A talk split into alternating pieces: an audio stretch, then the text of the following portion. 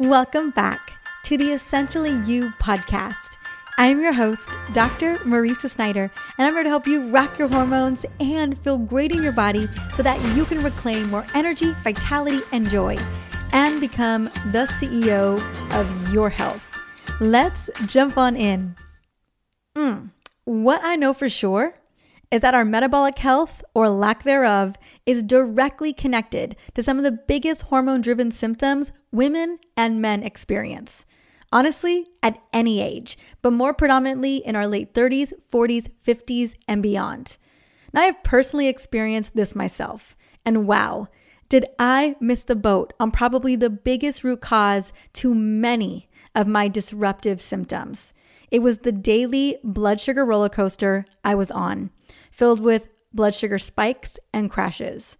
See, back when I was 30 years old and I was struggling with severe chronic fatigue, I was so quick to chalk up my brain fog, cravings, migraines, weight gain, bone crushing exhaustion to my hormones being out of control. And in a lot of ways, that was true. My stress levels were at an all time high from being in survival mode for more than 10 plus years, and my progesterone levels, psh, they were practically non existent. But the biggest driver of the brain fog, the constant irritability, the weight gain, even the migraines was the numerous blood sugar spikes I was experiencing every single day. Because believe this, in order to function like a normal human being, to get through my patient load each day at work, and then try to go to the gym at 6:30 or 7 o'clock at night, then go home and make dinner, I needed to constantly resupply myself with caffeine and sugar, even though I considered it healthy sugar. Because let's get real, even healthy sugar can mess with your blood sugar and metabolism in a big way. So for over a decade, around 11 a.m. and 2:30 p.m. like clockwork, I would hit an energy crash where my brain would simply go offline. It wouldn't work anymore. Now, what I didn't fully realize was that these were times that I would be coming down from a glucose crash.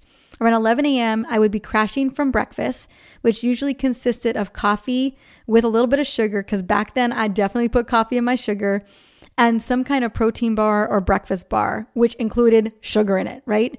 And then around 2:30 p.m., I would be sugar crashing from lunch, which was typically a sandwich or tacos or some leftovers, but definitely had simple carbs that led to the 2:30 crash. Now, it was during these crashes that I would go and get another coffee from Peet's Coffee down the street.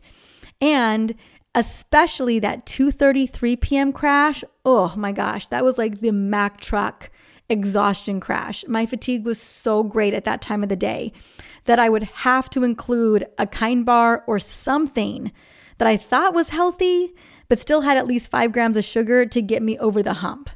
Now, it took every ounce of willpower a couple times a week and like massive discipline to not eat something with sugar in it at 2:30 in the afternoon.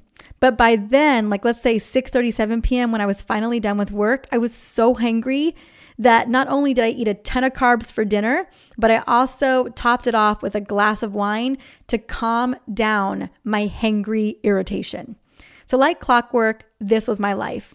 I was on a perpetual blood sugar roller coaster with glucose spikes and crashes all day long. I was rarely in fat burning mode because I ate every two to three hours, except at night when I was sleeping. It was no wonder I was so exhausted and so inflamed. Now, honestly, I don't know how much damage I was causing to my body back then when I was on a constant blood sugar roller coaster.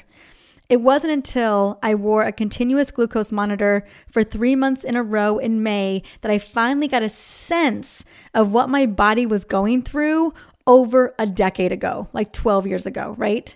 This is when I finally realized that I must have been experiencing some level of insulin resistance at 30 years old, which explains many of the disruptive symptoms I was having every single day. Now, before I share what I learned when I wore the glucose monitor for the first time, I want to provide you with a quick refresher on how continuous glucose monitors work, what they can offer you in terms of real time data. So, continuous glucose monitoring, also known as a CGM, automatically tracks blood glucose levels, also called blood sugar, which I've been using those terms interchangeably today, throughout the day and night, basically 24 7. A CGM works through a tiny sensor that you insert under your skin, usually on your belly or arm. I've done both, but I typically put mine on my arm. Now, mind you, it doesn't hurt to insert it, and it takes literally one second to apply. It is that fast. Now, once the sensor is in your arm, the sensor measures your glucose levels through the interstitial fluid in your arm, which is the glucose found in the fluid between the cells. The sensor tests glucose every few minutes. A transmitter wirelessly sends information from the monitor to an app on your phone.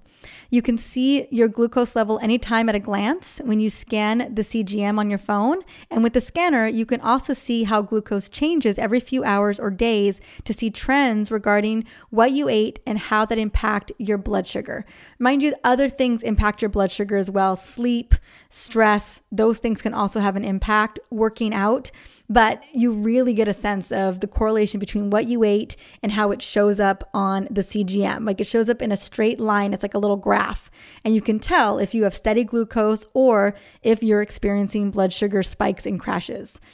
So, one of the biggest lessons that I learned when I wore the CGM for the first time was how easy it was for me to experience a blood sugar spike, and that it took me longer than 24 hours to recover from even the smallest blood sugar spike. I was blown away. I thought my body would recover so fast.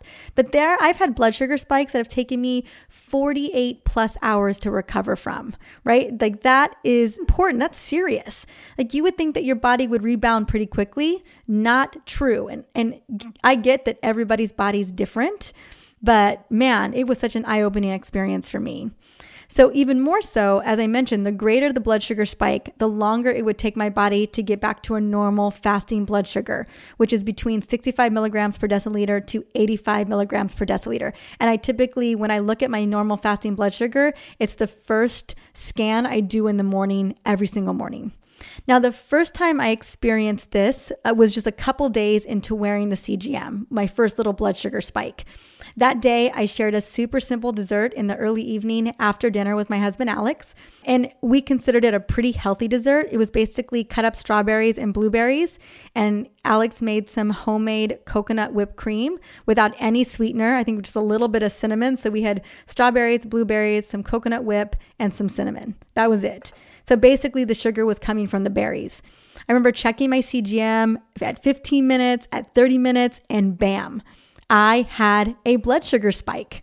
Now, my blood sugar spiked, I think, like 35 milligrams per deciliter. And what is considered a blood sugar spike is any blood sugar increase of 30 milligrams per deciliter or more. And let me tell you, it can become a lot more depending on what you eat. So, for example, if my blood glucose was 80 milligrams per deciliter before the strawberries and coconut whip, then it went up to 110 or 115 milligrams per deciliter two to three hours after I ate the dessert. That would be considered a blood sugar spike because it went over 30 milligrams per deciliter, right? 110 minus 80, 30. So my body what was really, really fascinating is that my body, when it would hit this blood sugar spike, right, I would see a major decrease. Like I would start to see the beginning of a sugar crash. And that's because my pancreas, like all of our pancreases, if, if it's working properly, right? I know that for people with type 1 diabetes, this isn't the case, but our pancreas releases insulin to signal the cells to uptake the glucose in the blood. And depending on how severe the spike was, more insulin will be released to get blood sugar back to a normal range. And due to the rapid release of insulin, it's very possible to experience a blood sugar crash due to the overcorrection of insulin signaling the cells to deal with the excess glucose in the blood. Now, when I saw how long it took me to fully recover from the seemingly healthy dessert in the early evening after dinner, I had the biggest aha moment. Like, oh my goodness, I figured it out. I realized that there were years when I just operated on a constant blood sugar roller coaster, and I was dealing with blood sugar spikes and crashes all day long, which best believe were greater than the 30 milligrams per deciliter any given day of the week. And honestly, back then, I had no idea. I had I had no idea. I also didn't know that these spikes and crashes were driving inflammation and throwing off my hormones all of the time. Combine this with stress, the stress that I was dealing with, it's no wonder I felt like crap all the time and eventually crashed and burned at 30 years old. And unequivocally, the blood sugar roller coaster drove many of my symptoms, especially the ones that were the most disruptive, like waking up groggy, feeling depleted, the killer cravings, the migraines, the irregular menstrual cycles, and the weight gain and irritability. All of that was because of this crazy blood sugar roller coaster I was on and had no idea. I can't tell you how beyond grateful I am that I have learned this information over the past five years and even more clearly, like just really knowing it over the last two years so that I can make some big pivots right now as I step into perimenopause and beyond, because this is when it matters most, right? This is when our metabolism is so, so critical. As we get into our 40s and older, it's everything. And so the more that we can pivot, especially as our sex hormones drop as women, we've got to really have our metabolic flexibility dialed in. So, I'm going to be sharing with you today exactly how you can do that. Now, I'm even more grateful that I can share this game changing information with you today because you probably know more than a few people experiencing blood sugar spikes and crashes on a consistent daily basis, right? I can name a couple people in my life right now. Knowing how my metabolic hormones work and the impact they have on my energy, my brain function, and my overall mood has made the biggest difference as a new mom to a very, very busy toddler. Because let me tell you, I need all the energy reserves I can get my hands on right now, taking care of this baby, running my business, and doing all the other things that I'm doing. So, why should we be concerned with blood sugar spikes and what are they exactly? Well, let me tell you that blood sugar spikes are literally like handling blood sugar spikes, ensuring that we don't have blood sugar spikes is literally the name of the game when it comes to keeping your metabolism humming and working for you, not against you. As I shared a moment ago, a blood sugar spike will show up on a CGM as an event in which blood sugar raises 30 milligrams per deciliter or more as a response to eating a certain food or meal. The number one goal is to keep blood sugar fairly level and steady, meaning no large spikes, because large spikes indicate higher blood glucose. And in response, the body needs a more substantial insulin release to bring that glucose level back down. When this occurs repeatedly, I mean, like every single day, even weekly, right? It can generate the pathological process of insulin resistance, whereby cells become numb to insulin. Insulin resistance happens over time, and if not corrected, could eventually lead to type 2 diabetes, cardiovascular disease, and dementia. And at the very least, you'll see early signs of like fatigue, hormonal imbalance, weight resistance, and obesity. Now, as a society, our metabolic goal should be to reduce glucose spikes as much as humanly possible, lower that insulin production, thus decreasing the possibility for insulin resistance. In the short term, when we keep glucose and insulin more stable, we can improve cellular function, balance those hormones, and improve our energy levels. So it's no surprise that the first hormone that matters when it comes to metabolic health is insulin, right? The first of the three that I'm gonna be talking about today. Blood sugar balance and sensitive insulin levels contribute to whether you wake up feeling energized in the morning and throughout the day. That's the deal, right? If you've got stable insulin levels and blood sugar levels, you are going to feel like a rock star. Now, I want to break down how insulin works in regards to our metabolism and show you how we end up with insulin resistance. Like, how does this process even happen? Well, let's start with when we eat carbs, whether it's a bowl of whole grain pasta or a bag of potato chips, as soon as they touch your tongue, they immediately begin to break down into glucose, aka sugar, right? I've been using these terms interchangeably tonight. This breakdown into glucose continues as carbs move through the stomach and into the intestine.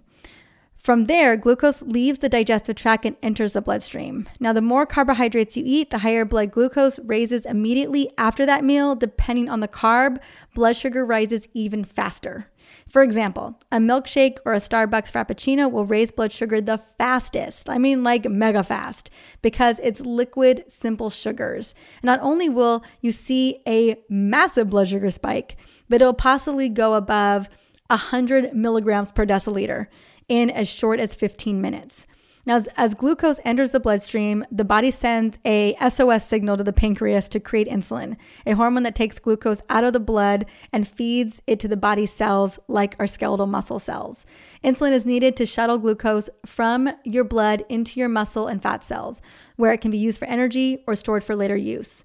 Insulin also signals the liver to take up excess glucose and store it as glycogen for later use. More on this in a moment. This is your body striving to closely regulate your blood glucose levels every single time you eat. Without insulin, your blood glucose levels would stay elevated for a much longer period, and that would be very, very bad. This is why people with type 1 diabetes must take insulin every single day via injections or pump to ensure that they are pulling glucose from your blood. For example, chronically elevated blood glucose levels cause inflammation that can damage your blood vessels, your kidneys, your eyes, and your nerves. This is why diabetes can lead to many health complications. Your body wants to maintain a healthy level of blood glucose to keep you healthy and all systems functioning optimally. However, due to a number of factors, the biggest factor is a steady increase in carbohydrate consumption over the course of many years. The cells can't burn through the stored glucose and they are full of excess sugar.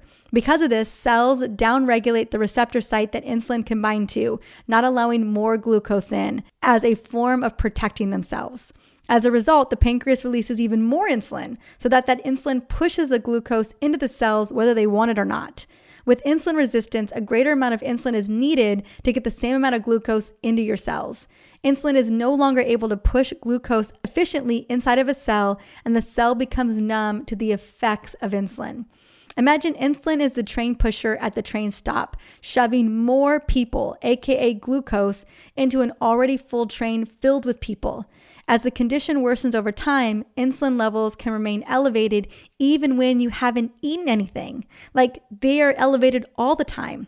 This is called hyperinsulinemia.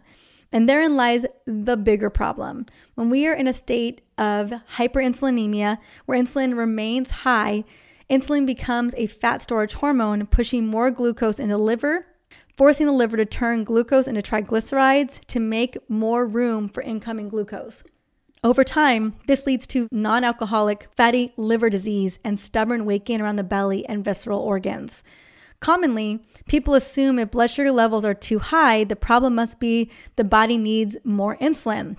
But it's not that there's a lack of insulin production. Rather, the excess insulin the body is making is not working properly.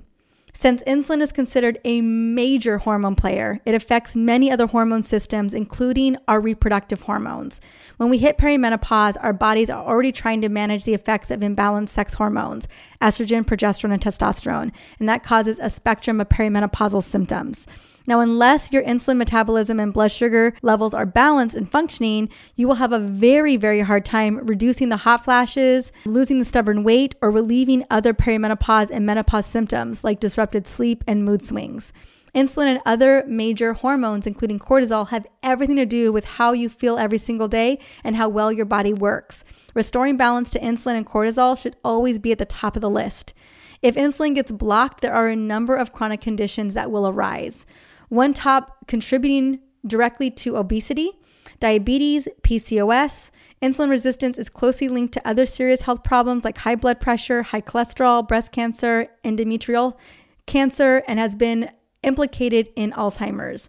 Many people call Alzheimer's disease type 3 diabetes based on the inflammation insulin resistance can cause the brain.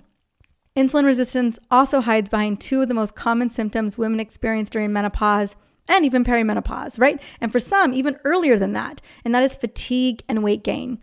Women notice these symptoms as they approach menopause mostly because their bodies can no longer deal with blood sugar spikes and crashes. These continuous blood sugar spikes and crashes lead to weight gain, especially when it comes to belly fat. Other symptoms include brain fog, difficulty concentrating, like word recall, and sugar cravings, like killer sugar cravings. All of these are early symptoms of insulin resistance that we often don't make the connection. Like I didn't make the connection at 30 years old. There's no way it could have been insulin resistance, right? There was no way that was the issue. It had to be something else. We typically think it's other hormones at play. I definitely thought so. For women in particular, the way insulin resistance disrupts fat metabolism is significant. When cells won't soak up the extra glucose, the liver has to deal with it by converting it into fat. Since fat cells are loaded with glucose receptors, this is a never ending cycle. If you are insulin resistant and gaining weight, the cells are actually starved for glucose.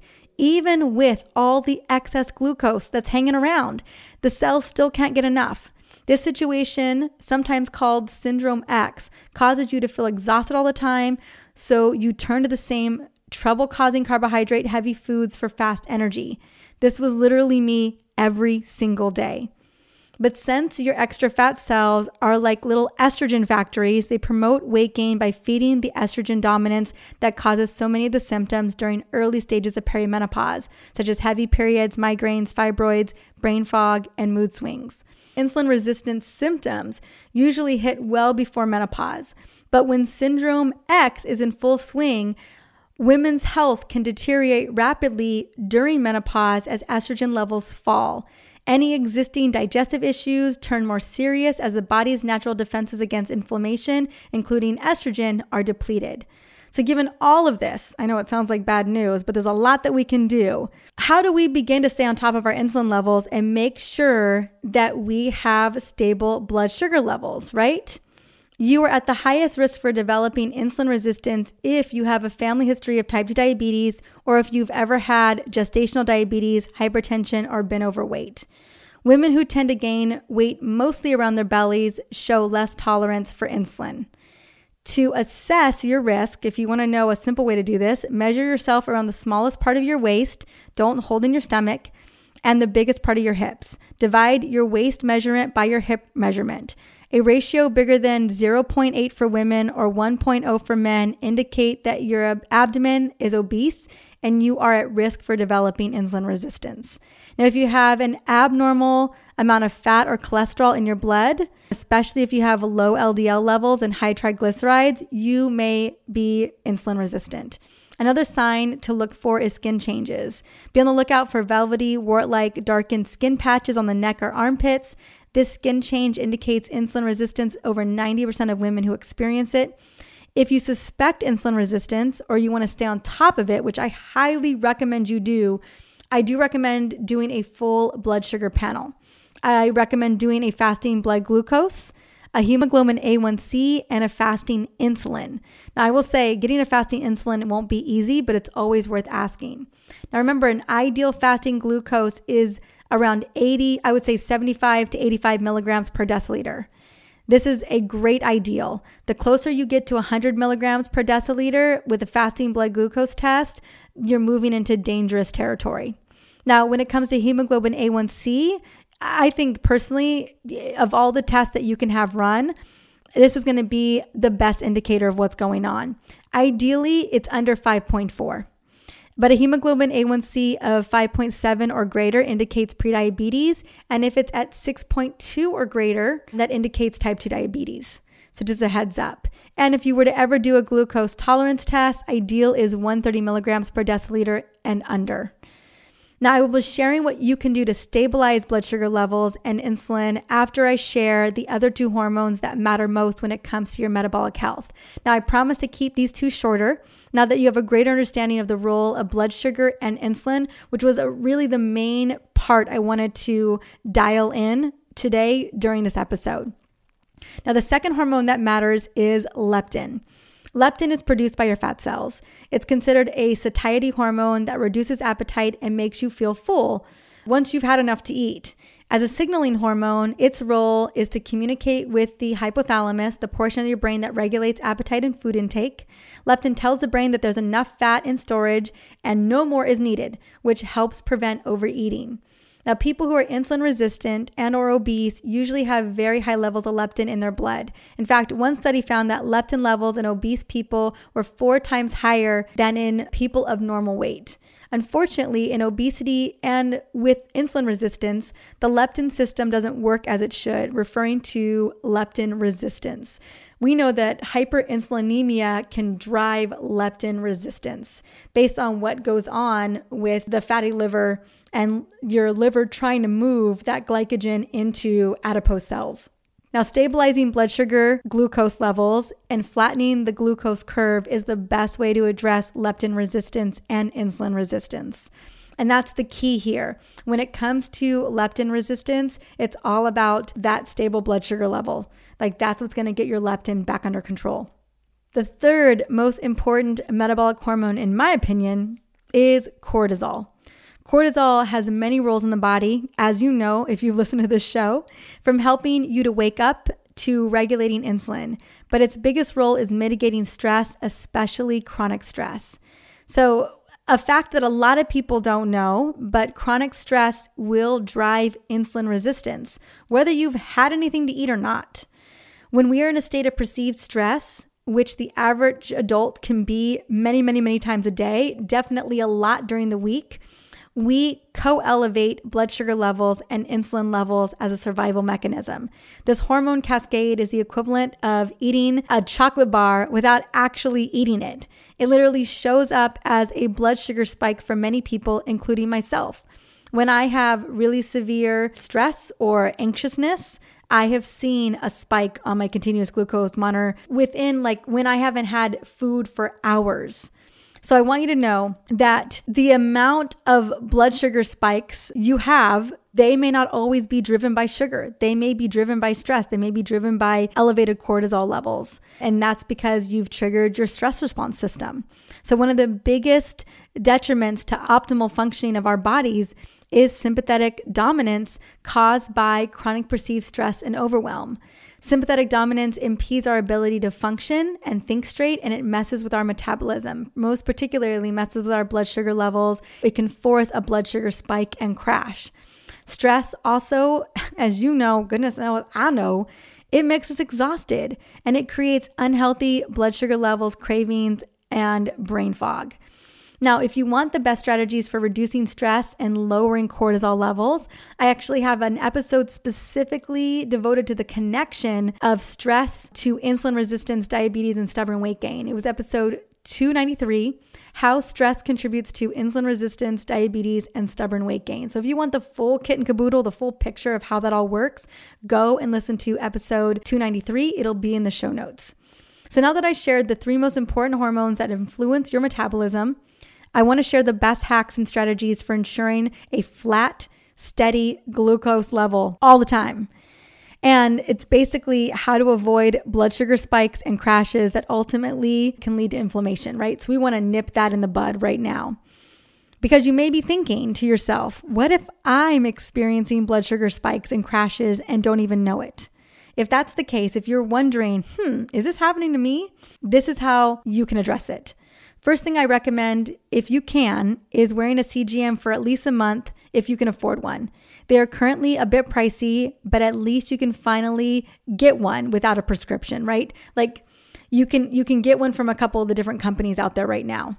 Now I'm going to have a link for my Levels Health CGM in the show notes.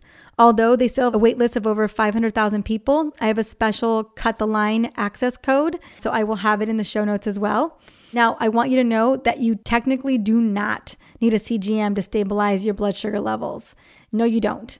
It is nice to have, and it's an you have all these aha moments, and like it's real. Like you can see, oh my gosh, I just ate that thing. I had no idea that was going to have an impact on me. Like the numbers don't lie. So it's always it can be jarring, a little, little surprising at first, but man, it's such important information to know about yourself if you can make it work.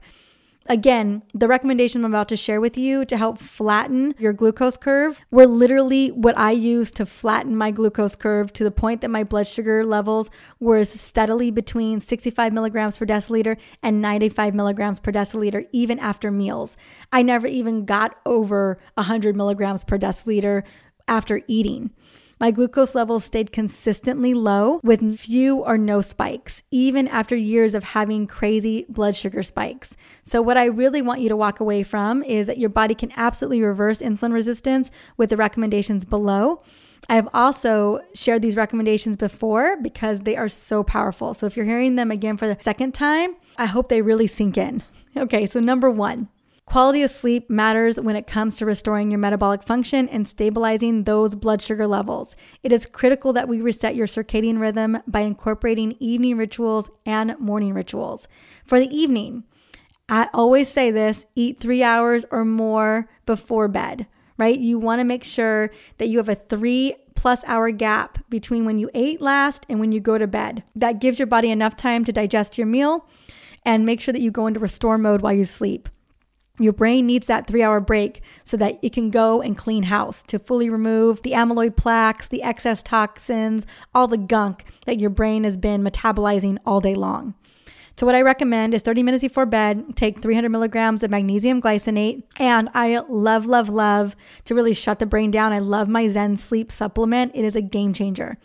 My magnesium restore supplement is a perfect perfect complement to support relaxation, reduce anxiety, and just help support your mood before bed. You can even pair it with GABA or taurine to kind of up the ante, especially if you have low progesterone levels. Magnesium is a star supplement for supporting insulin sensitivity, especially at night when we are more insulin resistant. No electronics and blue light one hour to 30 minutes before bed. Make sure your bedroom and bed are dark and cool enough for you. Aim for at least eight hours of sleep per night, right? Make sure those hours are full of high quality. We're talking about deep restorative sleep, right? As much as you can get. And if you are looking for a super, like, amazing sleep routine, I share an epic sleep routine in my latest book, The EO Menopause Solution. Now, in the morning, to help turn on the cortisol awakening response, to make sure that your body is fully awake and generating energy for you, Go outside in nature and get some fresh air in the first 30 minutes to an hour after you wake up. This will boost your mitochondrial function, lower your stress, help you feel more energized, and yes, help to continue to stabilize that blood sugar level. Now, if you really want to boost your metabolism, try exercising 15 to 30 minutes or more outside even just walking, right, or doing yoga and Pilates is a win. I recommend doing this in the morning while you still are fasting from the night before to really help bolster that metabolic flexibility. Now, because you're still fasting, you may be able to tap into those glycogen stores or even better yet, into your fat storage. This will help to stabilize your blood sugar levels and boost your insulin sensitivity. Plus, when you work out when cortisol is at its peak in the morning, you feel great and you avoid any risk of feeling drained or burned out, which is more common later in the afternoon or evening. Number two, intermittent fasting is an effective strategy for reducing inflammation, lowering blood sugar levels, boosting energy and focus, and it can get you in fat burning mode and increase your mitochondrial function. So I recommend aiming for 13 to 16 hour window, three to five times a week. Do whatever your body says. A 16 hour window is ideal. This leaves you with eight hours of an eating window. And if you really can push it, try up to 20 to 24 hour window. These extended windows can lead to burning more fat and has been shown to reverse prediabetes and definitely insulin resistance. Now, if you want to repair your cells through cellular autophagy, Try a 17 to 18 hour fast a couple times a week. Cellular autophagy is the act of your cells doing a major spring cleaning and getting rid of any waste it doesn't need. When we give our cells time to clean shop, it significantly extends our longevity and improves our energy levels. Number three, break your fast with powerful nutrition, with protein and fiber as the focus. So start your day with a 16 ounce or more of a sexy water infusion. I have a belly slim down water to help your liver, gut, and belly debloat and to function better. So if you were the night before, take a two liter glass jar, add purified water, a squeeze of lemon. I prefer a Meyer lemon if you've got it. Add 10 to 15 mint leaves and a whole sliced cucumber and a dash of cayenne pepper or maybe a little bit of ginger. If you're feeling spicy and you want to boost your metabolism a little extra more, this is going to just help just cleanse your body, help you feeling really regenerated in the morning.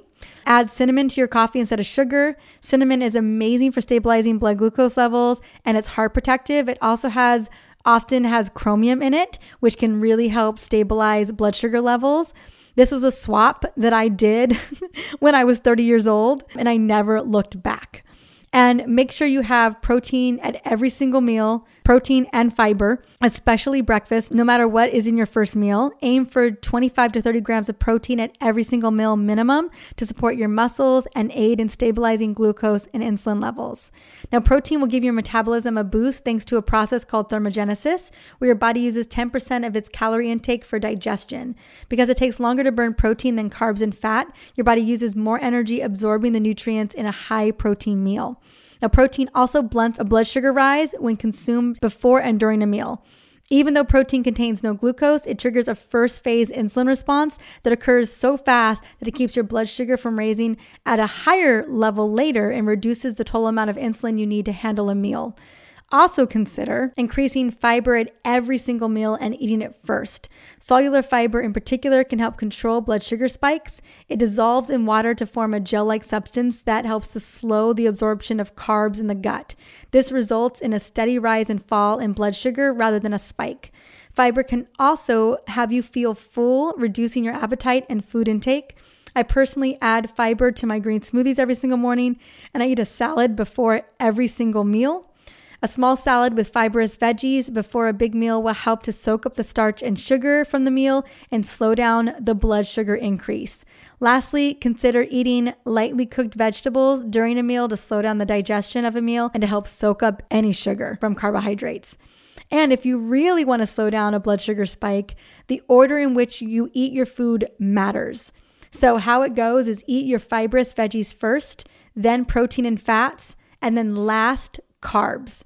This will significantly slow down the absorption of sugar and it will ensure you don't have a glucose spike. Like it'll definitely taper that bump after you've consumed that meal. Number four, probably one of my favorite favorites, is walk 20 to 40 minutes after meals, especially dinner, when you are most insulin resistant. Research has shown that walking after eating improves blood sugar management significantly. Based on current data, the ideal time to walk is immediately following a meal. At this time, your body is still working to digest the food you've eaten, allowing you to obtain the benefits like improved digestion and blood sugar management.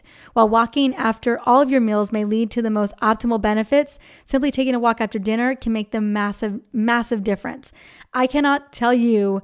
I, yeah, I just had a CGM on for the last month and we walked after almost every single dinner. And sometimes, again, we had some healthy desserts. I'm not gonna lie, you know, a little dark chocolate here, a little strawberry and blueberries. I'm a big berry fan. And we would then go take a walk after our dessert because we usually eat dessert pretty early after we have dinner. And we f- literally follow that order of foods. Like we'll eat our veggies first, a big salad, we'll have our protein and fats. Often we don't have carbs, but sometimes we do or we may have berries for dessert, and then we'll go take a 30 minute walk.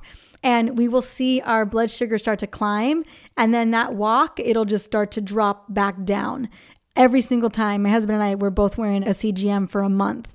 And it was so cool to watch them start to rise and then whoop, go back down. Walking is so powerful. We have seen it in real time over and over and over again, where it blunts any possible blood sugar spike, at least for us. Number five, cut out processed food as much as possible, especially processed carbs. I recommend following the five ingredient or less rule when it comes to reading the ingredient label, and ideally, a one to three ingredient label is even better. Number six, focus on two or three meal magic, a term coined by my dear friend Trisha Nelson. The focus is to get all the nutrients you need from two or three meals a day, and that means no snacks. This gives your digestive system, your metabolism, and your cells an opportunity to turn that meal into fuel and to help stabilize those blood sugar levels. If we eat frequent meals throughout the day, we never ever give our body an opportunity to go into fat burning mode and we are constantly in sugar burning mode. And let me tell you, you get on that sugar roller coaster. That's what ultimately ends up happening. Number seven, swap your 45 to 60 minute cardio routine for lifting weights for 20 to 30 minutes, three to four times a week and make those weights as heavy as you can and rep it out until your muscles are fatigued. This will help increase muscle mass and stabilize insulin levels and blood sugar levels. Number eight, breathe. Hmm. Deep breathing throughout the day increases your vagal tone, which activates the parasympathetic nervous system, which is known as the rest and digest system. Given how often we feel stressed and we are firing off that sympathetic nervous system, aka the stress response system, it's critical to follow focus on increasing your vagal tone so that your body can relax faster after encountering a stressor. I recommend setting three to four reminders on your phone each day to breathe for 30 to 60 seconds. Number nine, this is a big one. it's the game changer. Reduce your sugar intake. Just cut out the sugar. I know easier said than done. Research suggests that most Americans eat anywhere from 55 to 92 grams of added sugar every single day, which is the equivalent to 13 to 22 teaspoons of table sugar each day, representing about 12 to 16% of your daily caloric intake. The World Health Organization recommends less than 5% of calories from added sugar for optimal health. Mm. That is a big difference, right? 16% versus 5%. Most added sugars in American diets come from sugary drinks, sodas, sports drinks, energy drinks, sweetened teas, and other things. Swap out those sugary drinks for sparkling water with lime, teas, coffee, matcha, and water. One of the things I've been doing is I've been making a decaffeinated hibiscus tea. Super yummy and I have a big vat of it in my fridge. And then I combine it with sparkling water. Uh, we buy cases of Pellegrinos from Costco, and then I squeeze lime in. So it's the hibiscus tea, lime, and sparkling water. I actually have it right here in my Yeti, right next to me right now. I am recording this, by the way, at like eight o'clock at night. so if my voice sounds a little harsh, it's because we were doing big time dance parties earlier today and my voice ran out. Grain and dairy based desserts such as cakes, pies, donuts, ice creams account for more than 18% of intake of sugar. So swap out desserts for warm tea with almond milk, dark chocolate, berries and coconut whip, peaches and other fresh fruits with cinnamon. These are great options. And if you take a walk after that, you probably won't see a spike at all. Snacks are another area where hidden sugars are found, so ideally avoiding snacking to give your body a break from digesting and metabolizing. If you do need a snack, consume snacks that are focused on protein and fats or on fiber, like cucumbers and bell peppers and celery sticks, right? With a little bit of hummus, whatever works for you. That way you have that fiber, the healthy fat, a little bit of protein. That'll really ensure that you don't have a blood sugar spike. Number 10, Include magnesium, chromium, and berberine into your daily supplement routine. Studies show that both chromium and magnesium can be effective in controlling blood sugar spikes. Berberine has been traditionally used in Chinese medicine for thousands of years. Some of its uses include cholesterol reduction, weight loss, and blood sugar control. Studies have shown that it can reduce blood sugar spikes by 25% after you eat it. Berberine does this by reducing the amount of sugar produced by the liver and increasing insulin sensitivity. It's even been found to be as effective as some drugs like metformin used for type 2 diabetes. In fact, I am, as I mentioned, a couple times. I am releasing my glucose support blend. It's an herbal blend to help stabilize blood sugar levels and insulin. It's going to contain berberine, cinnamon, fenugreek, and American ginseng. And it's going to be out in literally less than a month. It's going to be towards the end of June. I created the supplement for two purposes.